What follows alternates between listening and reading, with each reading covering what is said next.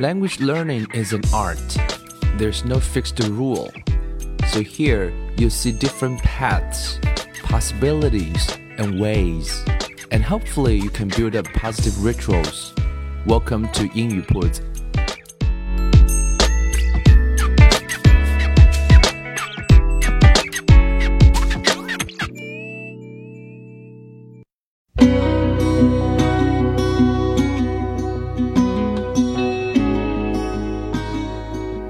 将语言学习融入生活，获取讯息变成常态。Hello everyone, welcome to 英语 Puts, and I'm Bill.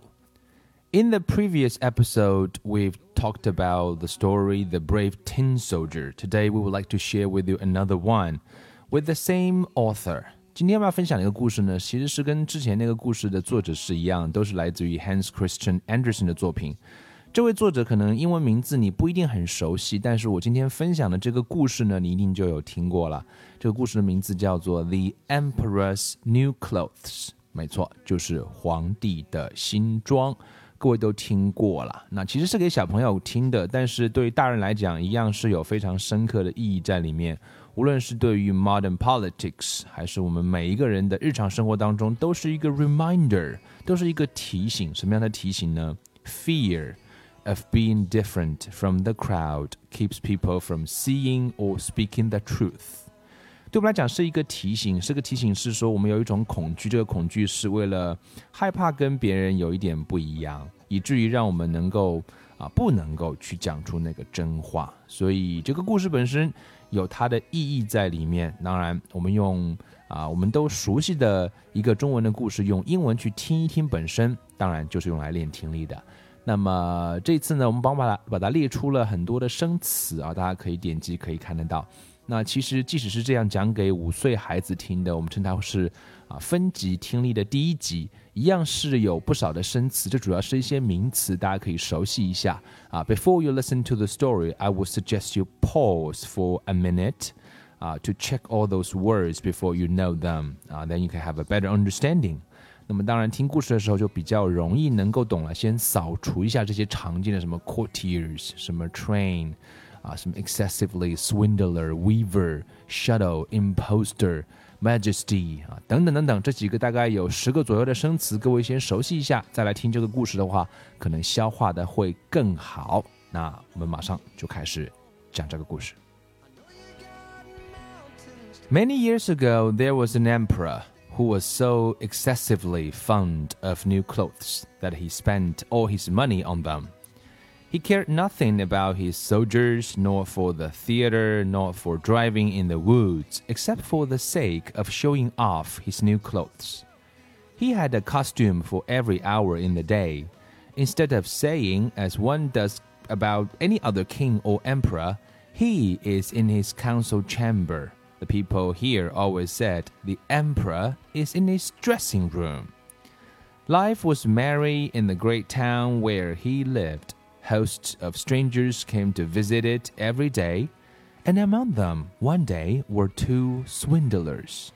They made themselves out to be weavers and said that they knew how to weave the most beautiful fabrics imaginable.Not only were the colors and the patterns unusually fine, but the clothes that were made of this cloth had the peculiar quality of becoming invisible to every person who was not fit for the office he held, or who was impossibly dull. Those must be splendid clothes, thought the emperor. By wearing them, I should be able to discover which men in my kingdom are unfit for their jobs.I shall distinguish the wise man from the fools. Yes, I certainly must order some of that fabric to be woven for me. The emperor paid the 2 swindlers a lot of money in advance, so that they might begin their work at once. They did put up 2 looms, and they pretended to weave, but they had nothing whatever upon their shuttles. At the outset, they asked for a quantity of the finest silk,and the purest gold thread, all of which they put into their own bags, while they worked away at the empty looms far into the night. I should like to know how those weavers are getting on with their cloth, thought the emperor, but he felt a little queer when he reflected that anyone who was stupid or unfit for his post would not be able to see it. He certainly thought that he need have no fears for himself. But still, he thought he would send someone else first to see how it was getting on. Everybody in the town knew what wonderful power the cloth possessed, and everyone was anxious to see how stupid his neighbor was. I will send my faithful old minister to the weavers, thought the emperor. He will be best able to see how the pattern looks, for he is a clever man, and no one fulfills his duties better than he does. So the good old minister went into the room where the two swindlers sat working at the empty loom. Heaven help us, thought the old minister, opening his eyes very wide. Why, I can't see a thing, but he took care not to say so. Both the swindlers begged him to be good enough to step a little nearer, and asked if he did not think it a good pattern and beautiful coloring. They pointed to the empty loom. The poor old minister stared as hard as he could, but he could not see anything, for, of course, there was nothing to see. Good heavens, thought he, is it possible that I am a fool? I have never thought so, and nobody must know it. Am I not fit for my position? It will never do to say that I cannot see the goods. Well, sir, you don't say anything about the cloth, said the one who pretended to weave. Oh, it is beautiful, quite charming, said the minister, looking through his spectacles. Such a pattern and such colors.I will certainly tell the emperor that the marvelous fabric pleases me very much. We are delighted to hear you say so, said the swindlers, and then they named all the colors and described the peculiar pattern.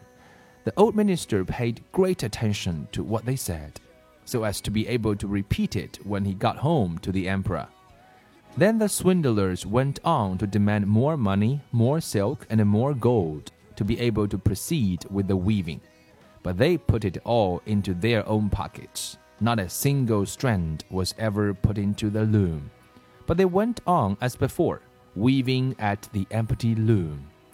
The emperor soon sent another faithful official to see how the weaving was getting on and if it soon be finished.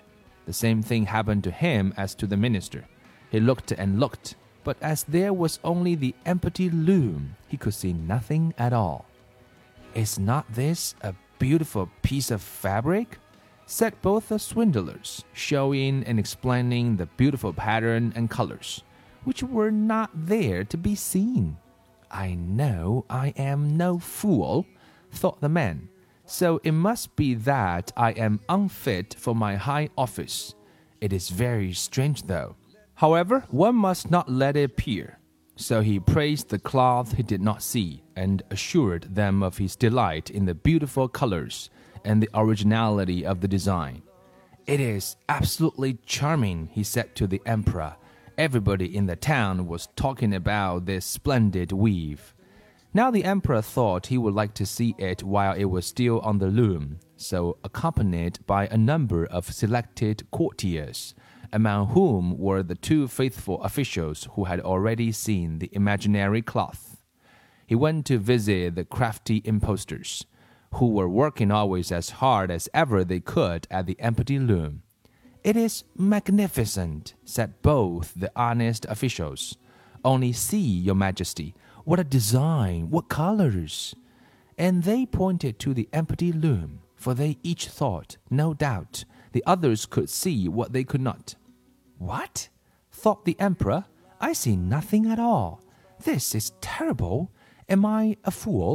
Am I not fit to be emperor? Why, nothing worse could happen to me.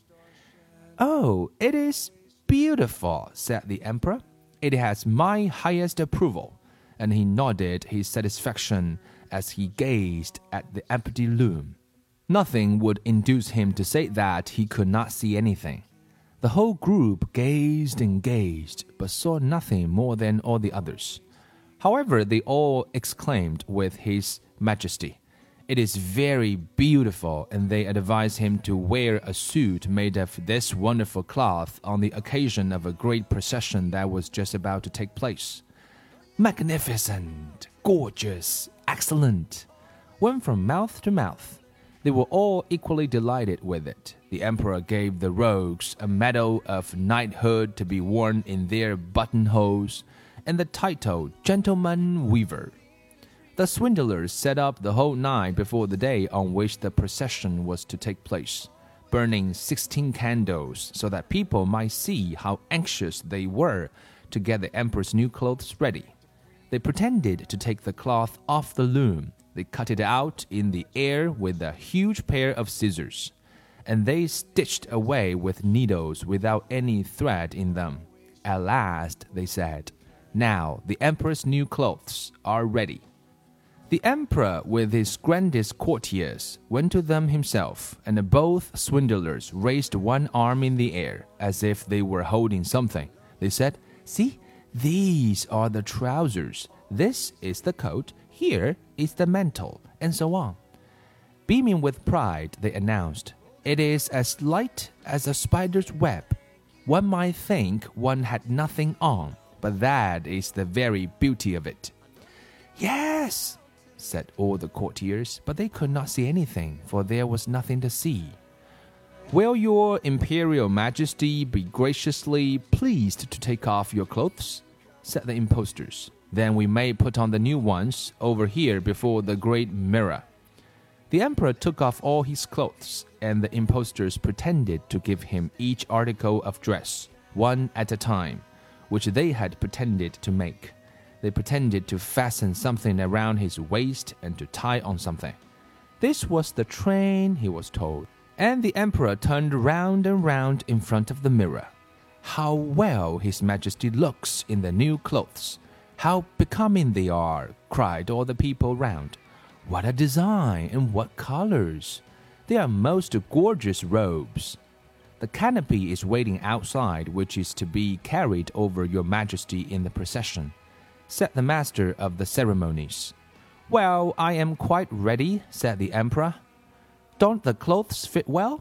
Then he turned round again in front of the mirror, so that he should seem to be looking at his grand new outfit.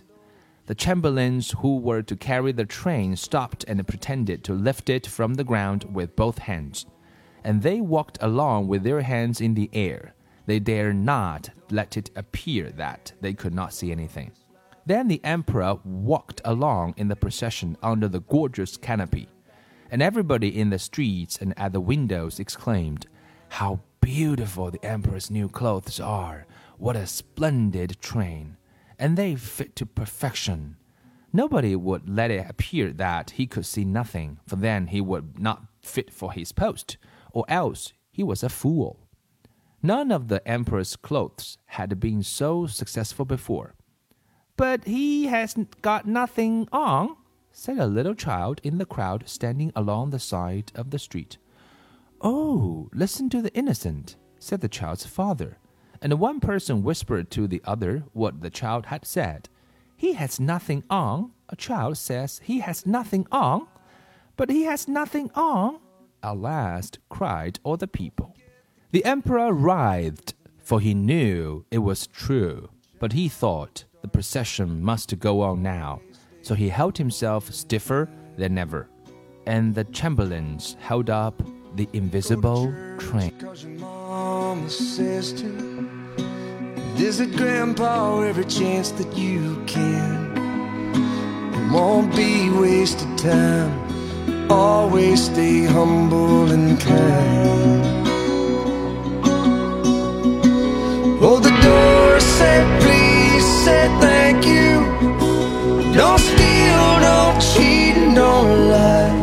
I know you got mountains to climb, but always stay humble and kind.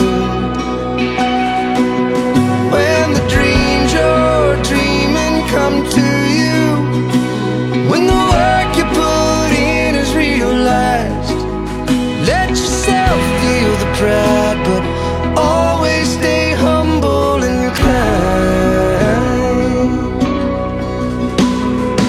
expect a free ride from no one. Don't hold a grudge or a chip, and here's why.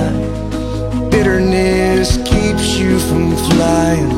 Always stay humble and kind. Know the difference between sleeping with someone and sleeping with someone you love.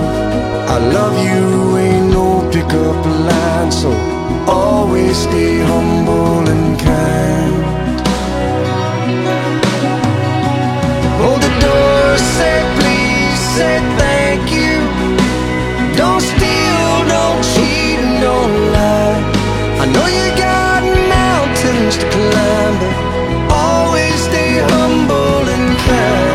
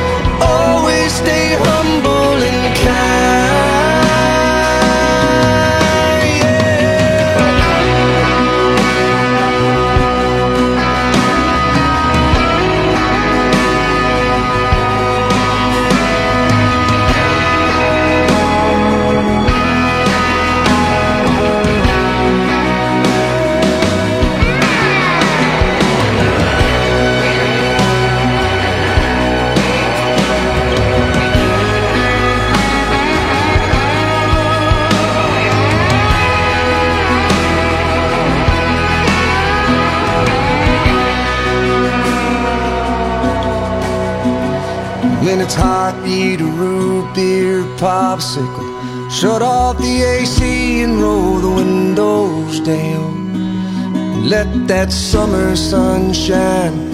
Always stay humble and kind.